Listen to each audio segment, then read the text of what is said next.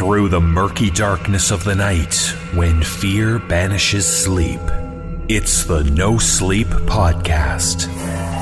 Born from the nightmares of Reddit.com's No Sleep Forum and featuring tales from Reddit's authors of horror, we present you with tales intended to frighten and disturb and keep you awake as the night slowly creeps past.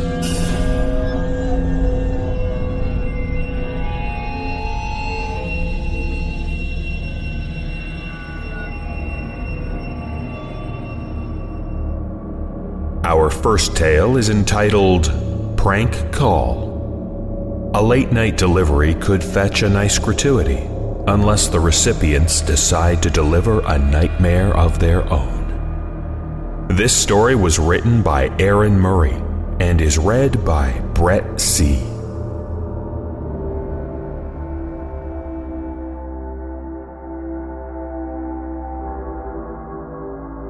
I work in a fast food restaurant as a delivery driver till about 1 a.m. every night. I'm no stranger to being outside going up to houses they may look creepy or old. But that changed. Three nights ago, I got a delivery to a house a few miles outside town. I was happy enough because it meant I would get a pretty decent tip. I followed the directions precisely. Go out the north road, take the third left, old church on right, half a mile up the road. Take a left after the church and up a hill. Turn right at the crossroads, and it's the only house on that road about three or four miles down. When I got to the house, I got the creeps. I never have before, but this was something different. I live in Ireland, so the old houses here aren't grand and amazing. It was a small, old cottage, must have only had three or four rooms in it. Old single pane windows on the outside covered in moss. There was a single light on in the kitchen. It might have been that the windows were dirty or that the light wasn't strong, but I could barely see the two figures sitting at the table. I walked up to the waist high gate pushed it open. As soon as I had stepped into the garden, I felt immediately on edge.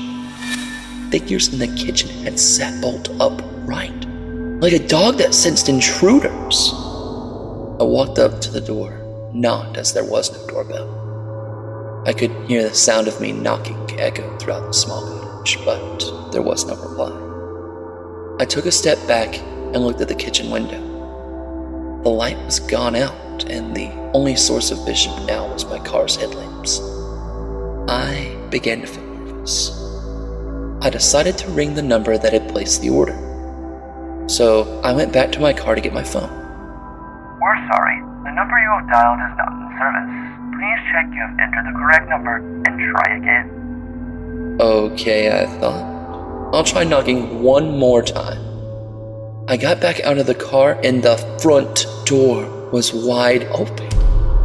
At the end of the hallway, I could see the two figures standing with their backs facing me. They were tall and extremely thin, so tall that they had to duck to avoid the ceiling. Fuck this. It's a pretty good prank. I was out of there, but all the way back into town, I couldn't help feeling like I was being followed. Nothing worse than old Irish country roads. The overhanging trees and hedgerows on either side felt like they were concealing something that was watching. I got back to the restaurant and explained that it had been a prank call and there was nothing more said about it. When I got home that evening, I went straight to sleep. I woke up at 5:13 feeling thirsty, so I went downstairs for a drink. I didn't bother turning on a light because there was one on the fridge when you were getting water from. When I pressed the button on the fridge, the water came on and the light shone bright. There were two faces looking in through the window next to me.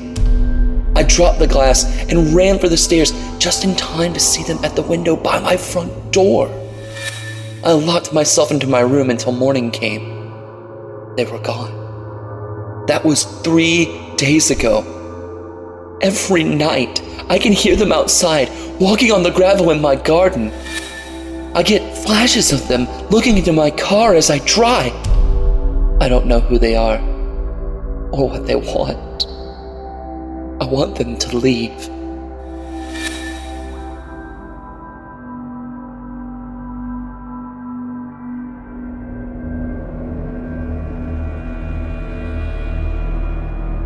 Our second tale is entitled ETAOIN. A crisis hotline can provide much needed support to those with troubled minds, but it can also make connections to darker forces. This story was written by Trevor La Pay and is read by David Cummings.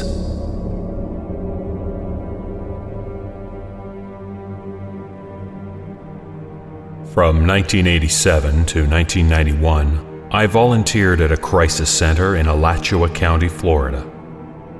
This was in Gainesville, home of the University of Florida. In five hour shifts, the ACCC team would answer calls from anyone who needed a non judgmental person to talk to, and if they needed immediate help, we'd provide it if we could. As someone who struggled with depression, the death of my dad a few years prior, and various other family problems. Working the phones at the ACCC was just as cathartic for me as it was for the callers. It didn't look too bad on my grad school applications either. Many of the callers suffered from real clinical disorders, but most of them were sad and lonely castaways with nobody to talk to. Each caller was treated with dignity because there are obvious suicide risks that come along with this type of work. Unfortunately, this meant that perverts and pranksters that frequented the hotline during the graveyard shift were also handled with kid gloves. I can honestly say that I've heard every type of obscene call, including breathers, moaners, wheezers, smooth talkers, and even the occasional knock knock joke. I remember listening to this one guy spend five minutes on the line munching on what sounded like potato chips.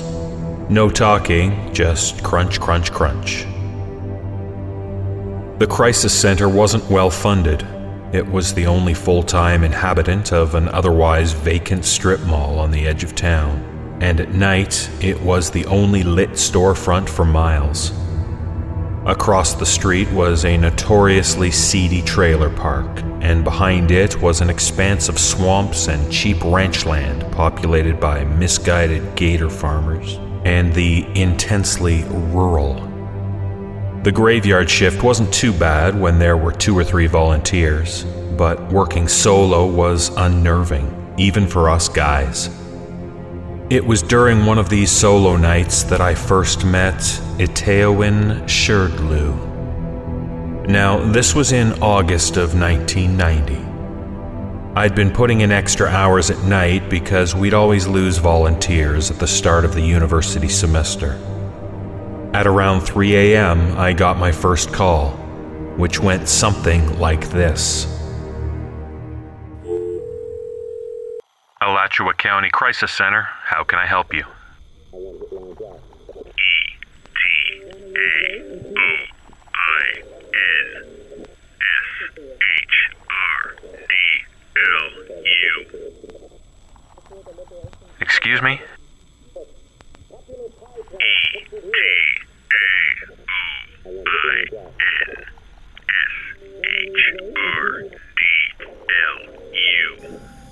E We're here to listen. This is a safe place. Everything's going to be fine. Are you afraid to die? No, are you? It doesn't hurt. Etaoin would call during every graveyard shift, but only when I was working, and only when I was alone. The letters sounded vaguely familiar to me, but I couldn't remember where I'd heard them before. He would always ask these morbid interview questions like what my biggest fears were, or if I thought hell was a real place, and would always disconnect shortly thereafter. I didn't think much of it at first, as Etaoin was just as harmless as the other prank callers, and definitely more interesting. As the weeks went by, there was an epidemic of weirdness at the crisis center. Office supplies went missing from the storage room, the power would routinely go out at night, and people kept finding the door to the mini fridge wide open. The worst thing, though, was finding what looked like crowbar scuffs around the back door leading to the parking lot. On top of all this, Etaoin kept calling, and his calls were getting more disturbing and personal. Alachua County Crisis Center, how can I help?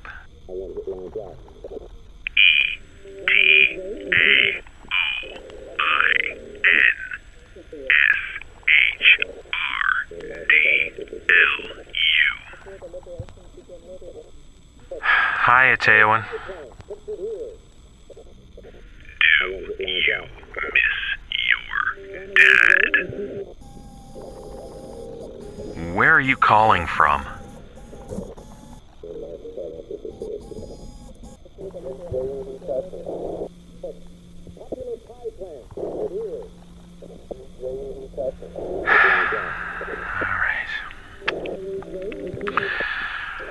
Um, are are are you alright, are are you animal, vegetable, or mineral?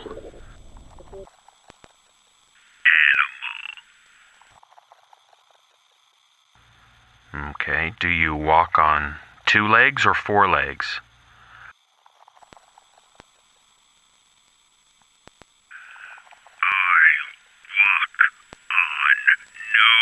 I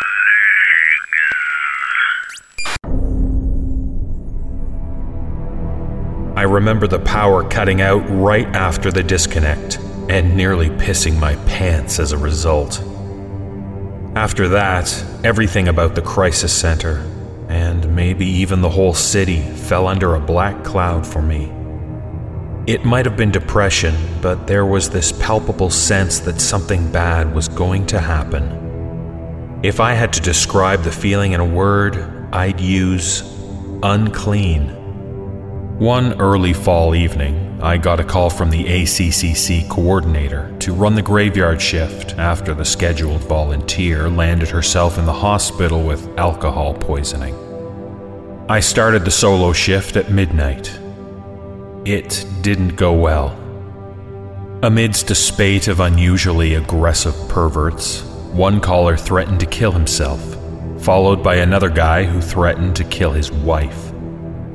I kept hearing knocking sounds coming from the storage room, and the power flickered on and off every 15 minutes. Three hours later, faithful as ever, Etaoin called. Alachua County Crisis Center, how can I help?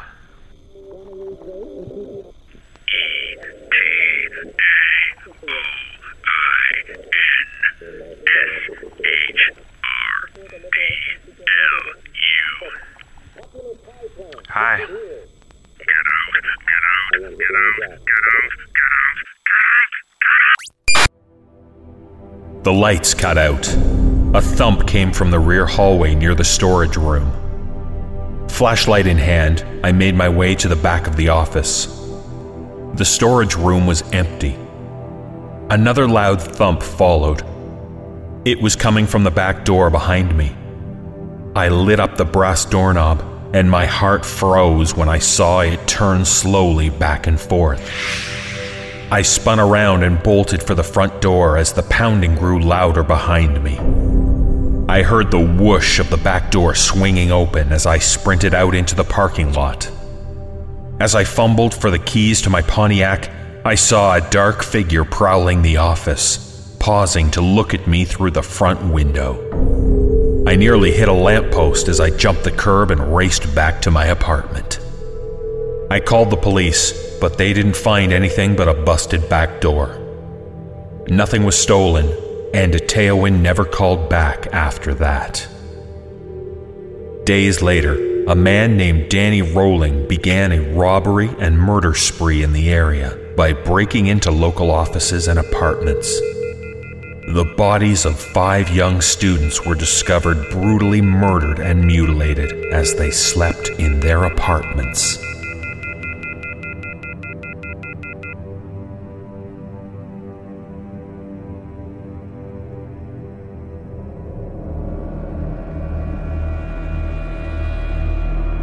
Our final tale is entitled Boxes.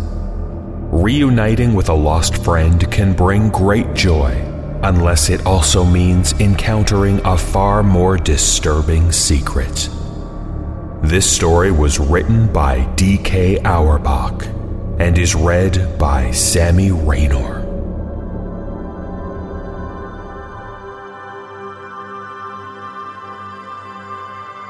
I spent the summer before my first year of elementary school learning how to climb trees. There was one particular pine tree right outside my house that seemed almost designed for me. It had branches that were so low I could easily grab them without a boost, and for the first couple of days after I first learned how to pull myself up, I would just sit on the lowest branch dangling my feet. The tree was outside our back fence and was easily visible from the kitchen window, which was just above the sink. Before too long, my mother and I developed a routine where I would go play on the tree when she washed the dishes because she could easily see me when she did other things. As the summer passed, my abilities grew, and before too long, I was climbing fairly high. As the tree got taller, its branches not only got thinner, but more widely spaced, and so I eventually reached a point where I couldn't actually climb any higher, and so the game had to change. I began to concentrate on speed, and in the end, I could reach my highest branch in 25 seconds. I got too confident, and one afternoon I tried to step from a branch before I had firmly grasped the next one. I fell about 20 feet and broke my arm really badly in two places. My mom was running toward me yelling, and I remember her sounding like she was underwater. I don't remember what she said, but I do remember being surprised by just how white my bone was. I was going to start kindergarten with a cast and wouldn't even have any friends to sign it, my mom must have felt terrible because the day before I started school, she brought home a kitten. He was just a baby and was striped with tan and white. As soon as she put him down, he crawled into an empty case of soda that was sitting on the floor. I named him Boxes. Boxes was only an outside cat when he escaped. My mom had him declawed so he wouldn't destroy the furniture, so as a result, we did our best to keep him inside, He'd get out every now and then, and we'd find him somewhere in the backyard, chasing some kind of bug or lizard, though he could hardly ever catch one because he had no front claws. He was pretty evasive, but we'd always catch him and carry him back inside. He'd scramble to look back over my shoulder. I told my mom that it was because he was planning his strategy for next time. Once inside, we'd give him some tuna fish, and he came to learn what the sound of the can opener might signal. He'd come running whenever he heard it. This conditioning came in handy later because toward the end of our time in that house, boxes would get out much more often and would run under the house into the crawl space where neither of us wanted to follow because it was cramped and probably crawling with bugs and rodents. Ingeniously, my mom thought to hook the can opener to an extension cord out back and run it right outside the hole that boxes had gone through. Eventually, he would emerge with his loud mews, looking excited by the sound and then horrified at how we could run such a cruel ruse on him a can opener with no tuna made no sense to boxes. The last time he escaped to under the house was actually our last day in it. My mom had put the house on the market and we had begun packing our things. We didn't have much and we stretched the packing out a while, though I had already packed up all of my clothes at my mom's request. My mom could tell I was really sad about moving and wanted the transition to be smooth for me, and I guess she thought that having the clothes in the box would reinforce the idea that we were moving, but things wouldn't change that much. When boxes got out as we were loading some more things into the moving van, my mom cursed because she had already packed the can opener and wasn't sure where it was. I pretended to go look for it so I wouldn't have to go under the house, and my mom, probably completely aware of my little scam, moved one of the panels and crawled in. She came out with boxes pretty quickly and seemed pretty unnerved which made me feel even better about getting out of it. My mom made some phone calls, and while I packed a little more, and then she came into my room and told me that she had spoken to the realtor and we were going to start moving into the other house that day. She said it was like excellent news, but I had thought we had more time in the house. She originally said that we weren't moving until the end of the next week, and it was only Tuesday. What's more, we weren't even completely finished packing yet, but my mom said sometimes it was just easier to replace things than pack them and haul them all over the city. I didn't even get to grab the rest of my box clothes. I asked if I could call Josh to say bye, but she said that we could just call him from our new house. We left in the moving van. I managed to stay in touch with Josh for years, which is surprising since we no longer went to the same school. Our parents weren't close friends, but they knew that we were, and so they would accommodate our desire to see one another by driving us back and forth for sleepovers, sometimes every weekend. For Christmas one year, our parents even pooled their money and got us some really nice walkie talkies that were advertised to work from a range that extended past the distance between our houses. They also had batteries that could last for days if the walkie talkie was on but not used.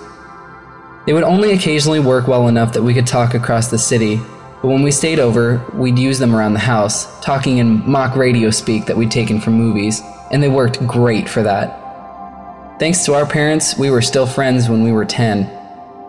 One weekend, I was staying over at Josh's and my mom called to say goodnight. She was still pretty watchful, even when she couldn't actually watch me, but I had gotten so used to it that I didn't even notice, even if Josh did. She sounded upset. Boxes was missing. This must have been a Saturday night, because I had spent the night at Josh's the previous night and was going to go home the next day because we had school on Monday. Boxes had been missing since Friday afternoon. I gathered that she had not seen him since returning home after dropping me off. She must have decided to tell me he was missing, because if he didn't come home before I did, then I would be devastated at not only his absence, but how she could have kept it from me. She told me not to worry. He'll come back. He always does. But Boxes didn't come back. Three weekends later, I stayed at Josh's again. I was still upset about Boxes, but my mom told me that there had been many times when pets had disappeared from home for weeks or even months, only to return on their own. She said that they always knew where home was and would always try to get back. I was explaining this to Josh when a thought hit me so hard that I interrupted my own sentence to say it out loud. What if Boxes thought of the wrong home? Josh was confused. What? He lives with you. He knows where home is. But he grew up somewhere else, Josh. He was raised in my old house a couple of neighborhoods away. Maybe he still thinks of that place as home, like I do. Oh, I get it. Well, that'd be great. We'll tell my dad tomorrow and he'll take us over there so we can look. No, he won't, man. My mom said that we couldn't ever go back to that place because the new owners wouldn't want to be bothered. She said that she told your mom and dad the same thing. Josh persisted. Okay, then, we'll just go out exploring tomorrow and make our way back to your old house. No. If we get spotted, your dad will find out, and then so will my mom. We have to go there ourselves. We have to go there tonight.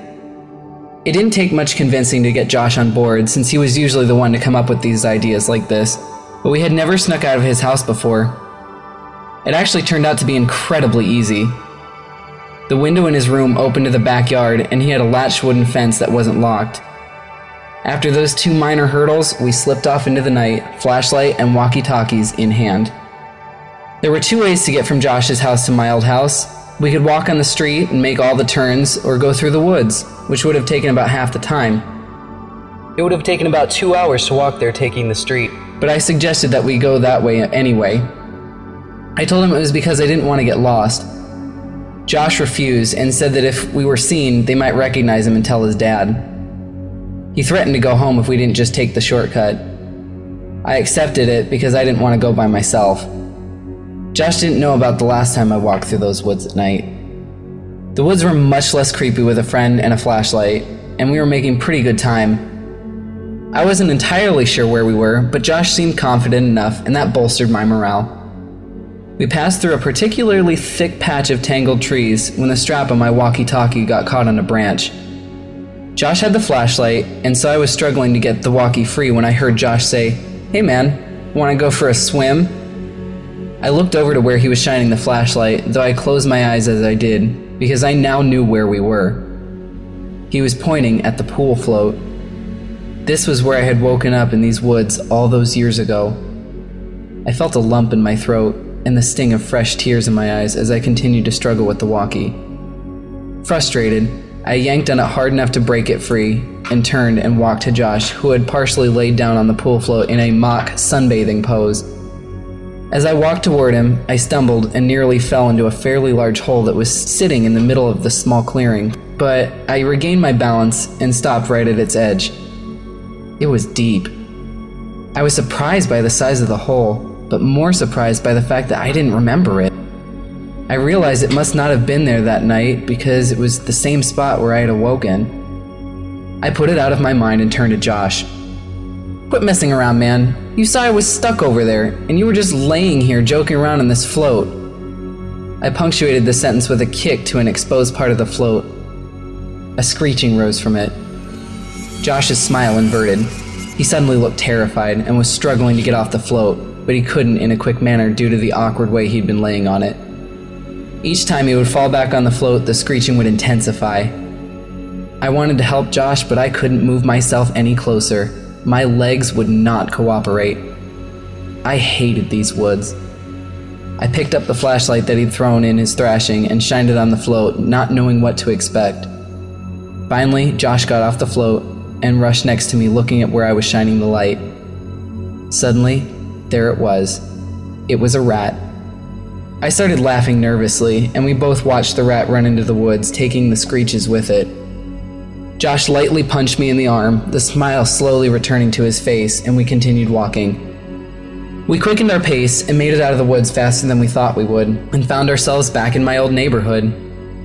The last time I had rounded the bend ahead, I had seen my house fully illuminated, and all the memories of what transpired came flooding back.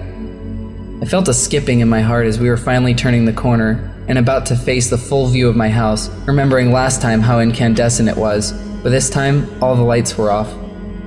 From a distance, I could see my old climbing tree, and as my mind traced the steps of casualty backward, I realized that I wouldn't go back here this night if that tree hadn't grown, and I was briefly in awe of how all events were like that. As we got closer, I could see that the lawn looked terrible. I couldn't even guess when it had last been mowed.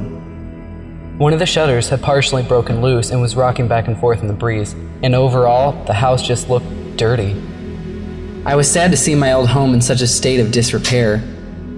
Why would my mom care if we bothered the new owners if they cared so little about where they lived? And then I realized there were no new owners. The house was abandoned, though it looked simply forsaken. Why would my mom lie to me about our house having new people in it? But I thought that this was actually a good thing. It would be easier to look around for boxes if we didn't have to worry about being spotted by the new family. This would make it much quicker. Josh interrupted my thoughts as we walked through the gate and up to the house itself. Your old house sucks, dude, Josh yelled as quietly as he could. Shut up, Josh. Even like this, it's still nicer than your house. Hey, man. Okay, okay. I think boxes is probably under the house. One of us has to go under and look, but the other should stay next to the opening in case he comes running out. Are you serious? There's no way I'm going under there. It's your cat, man. You do it. Look, I'll game you for it. Unless you're too scared, I said, holding my fist over my upturned palm. Fine, but we go on shoot, not on three. It's rock, paper, scissors, shoot, not one, two, three. I know how to play the game, Josh. You're the one who always messes up, and it's two out of three. I lost. I wiggled loose the panel that my mom would always move when she had to crawl under here for boxes. She only had to do it a couple times since the can opener trick usually worked, but when she had to do it, she hated it, especially that last time. And as I looked into the darkness of the crawl space, I had a greater appreciation for why. Before we moved, she said that it was actually better that boxes ran under here, despite how hard it could be to get him out. It was less dangerous than him jumping over the fence and running around the neighborhood. All that was true, but I was still dreading doing this. I grabbed the flashlight and the walkie and began to crawl in. A powerful smell overtook me. It smelled like death. I turned on my walkie. Josh, are you there? This is Macho Man, come back. Josh, cut it out. There's something wrong down here. What do you mean? It stinks. smells like something died. Is it boxes? I really hope not. I set down the walkie and moved the flashlight around as I crawled forward. Looking through the hole from the outside, you could see all the way back with the right lighting, but you had to be inside to see around the support blocks that held up the house. I'd say that there was about 40% of the area that you couldn't see unless you were actually in the crawl space, but even inside, I discovered that I could only see directly where the flashlight was pointing. I realized that this would make scouting around the place much more difficult. As I moved the flashlight forward, the smell intensified.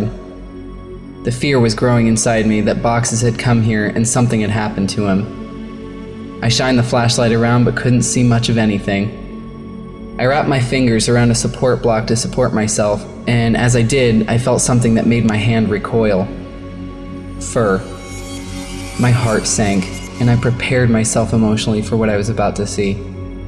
I crawled slowly so I could prolong what I knew was coming, and I inched my eyes and the flashlight past the block to see what was on the other side. I staggered back in horror. Jesus Christ! escaped my trembling mouth. It was a hideous and twisted creature, badly decomposed. Its skin had rotted away on its face, so the teeth appeared to be enormous, and the smell was unbearable. What is it? Are you okay? Is it boxes?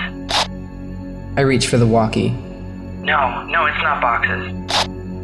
Well, what the hell is it then? I I don't know.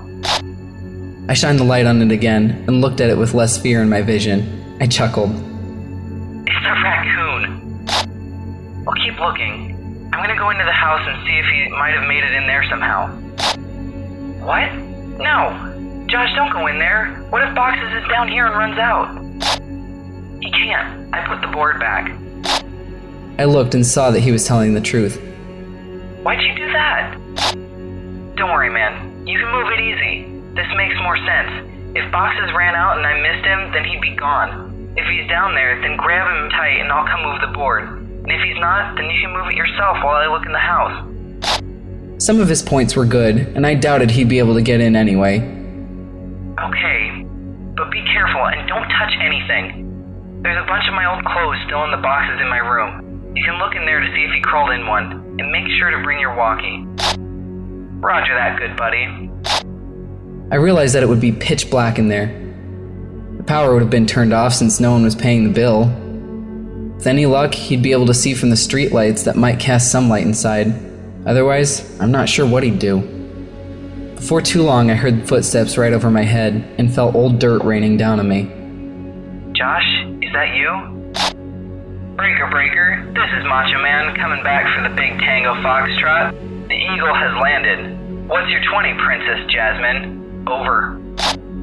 Asshole. Macho Man, my 20 is in your bathroom looking at your stash of magazines. Looks like you got a thing for dudes' butts. What's the report on that? Over. I could hear him laughing without the walkie and started laughing too. I heard the footsteps fade away a little. He was on his way to my room. Man, it's dark in here. Hey, are you sure you had boxes of clothes in here? I don't see any. Yeah, there should be a couple of boxes in front of the closet. There aren't any boxes in here. Let me check to see if you maybe put the boxes in the closet before you left. Started thinking that maybe my mom had come back and gotten the clothes and just given them away because I'd outgrown a lot of them, but I remembered leaving the boxes there. I didn't even have time to close the last one up before we left. While I was waiting for Josh to tell me what he found, I kicked out my leg, which had started falling asleep because of the position I was in, and it hit something. I looked back and saw something really strange. It was a blanket, and all around it there were bowls. Crawled a little closer to it. The blanket smelled moldy, and most of the balls were empty, but one had something that I recognized still in it cat food. It was a different kind than we gave to boxes, but I suddenly understood. My mom had set up a little place for boxes to encourage him to come here instead of running around the neighborhood. That made a lot of sense, and it seemed even more likely that boxes would have come back to this place. That's so cool, Mom, I thought. I found your clothes. Oh, cool. Where were the boxes? Like I said, there are no boxes. Your clothes are in your closet. They're hanging up. I felt a chill.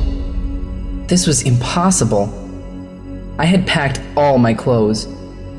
Even though we weren't supposed to move for another two weeks when we left, I remember packing them and thinking that it was stupid for me to have to get clothes out of the box and put them back in. I had packed them, but someone had hung them back up. Why though? Josh needed to get out of there. That can't be right, Josh. They're supposed to be in boxes. Stop messing around and just come back outside. No joke, man. I'm looking at them. Maybe you just thought that you left them. Hey, wow! You sure like to look at yourself, don't you? What? What do you mean? Your balls, man. Your walls are covered in Polaroids of yourself. There's gotta be hundreds of them. Would you hire someone to. Silence. I checked my walkie to see if I had switched it off somehow. It was fine. I could hear footsteps, but couldn't tell exactly where Josh was going. I waited for Josh to finish his sentence, thinking that his finger had just slipped off the button. He didn't continue. He seemed to be stomping around the house now. I was just about to radio him when he came back. There's something in the house. His voice was hushed and broken. I could hear he was on the verge of tears. I wanted to respond, but how loud was his walkie turned up? What if the other person heard it? I said nothing and just waited and listened. What I heard were footsteps. Heavy, dragging footsteps. And then a loud thud. Oh God. Josh. He'd been found. I was sure of it. This person had found him and was hurting him.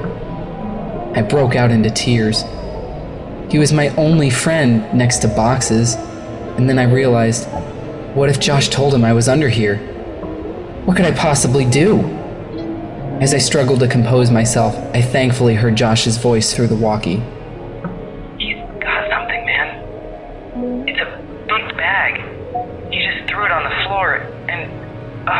God, man. The, the bag. I think it just moved. I was paralyzed. I wanted to run home. I wanted to save Josh. I wanted to go for help. I wanted so many things, but I just lay there, frozen. As I lay unable to move, my eyes focused on the corner of the house that was right under my room. I moved my flashlight. My breath hitched at what I saw. Animals. Dozens of them. All of them dead. They lay in piles all around the perimeter of the crawl space. Could boxes be among these corpses? Was this what the cat food was for? Seeing this broke my shock as I knew I had to get out of there and I scrambled to the board. I pushed on it, but it wouldn't budge. I couldn't move it because it was wedged in there and I couldn't get my fingers around it since the edges were outside. I was trapped. God damn you, Josh, I whispered to myself. I could feel thunderous footsteps above me. The house was shaking. I heard Josh scream, and it was matched by another scream that wasn't full of fear. As I continued pushing, I felt the board move, and I knew it wasn't me who was moving it. I could hear footsteps above me and in front of me, and shouting and screaming, filling the brief silence between the footsteps. I moved back and held my walkie, ready to try and defend myself, and the board was thrown to the side, and an arm shot in and grabbed for me. Let's go, man, now! It was Josh.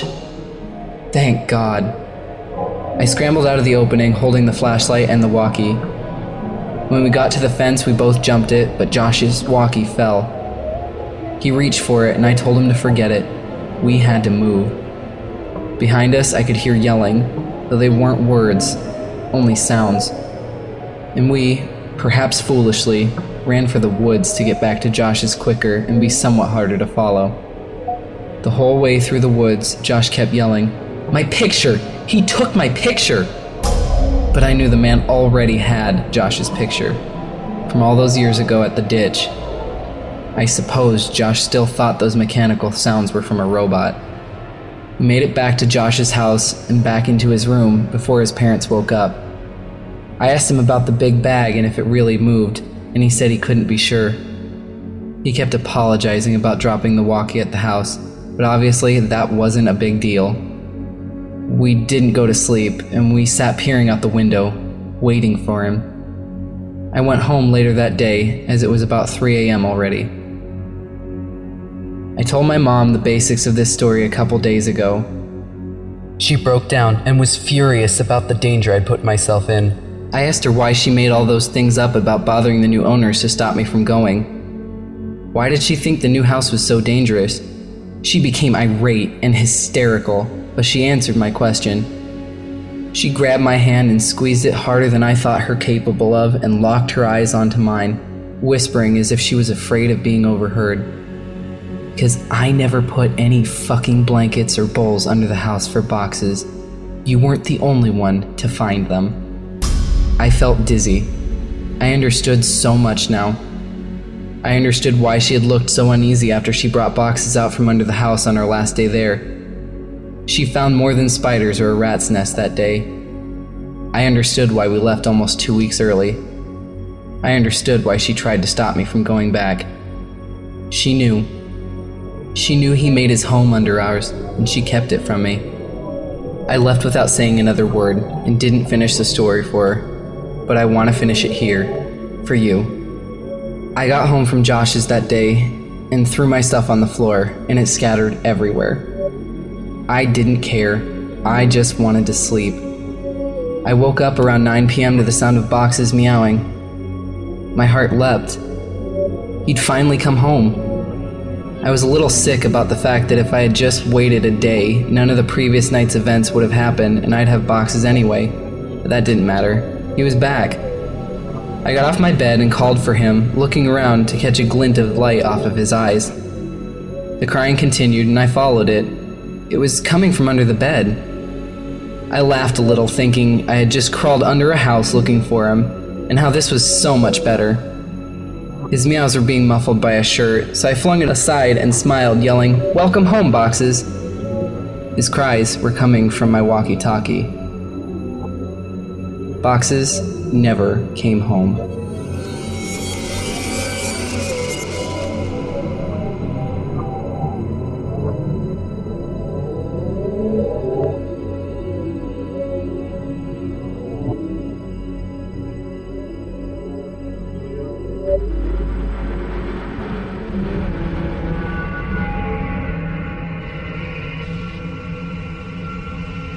This concludes this episode of the No Sleep Podcast.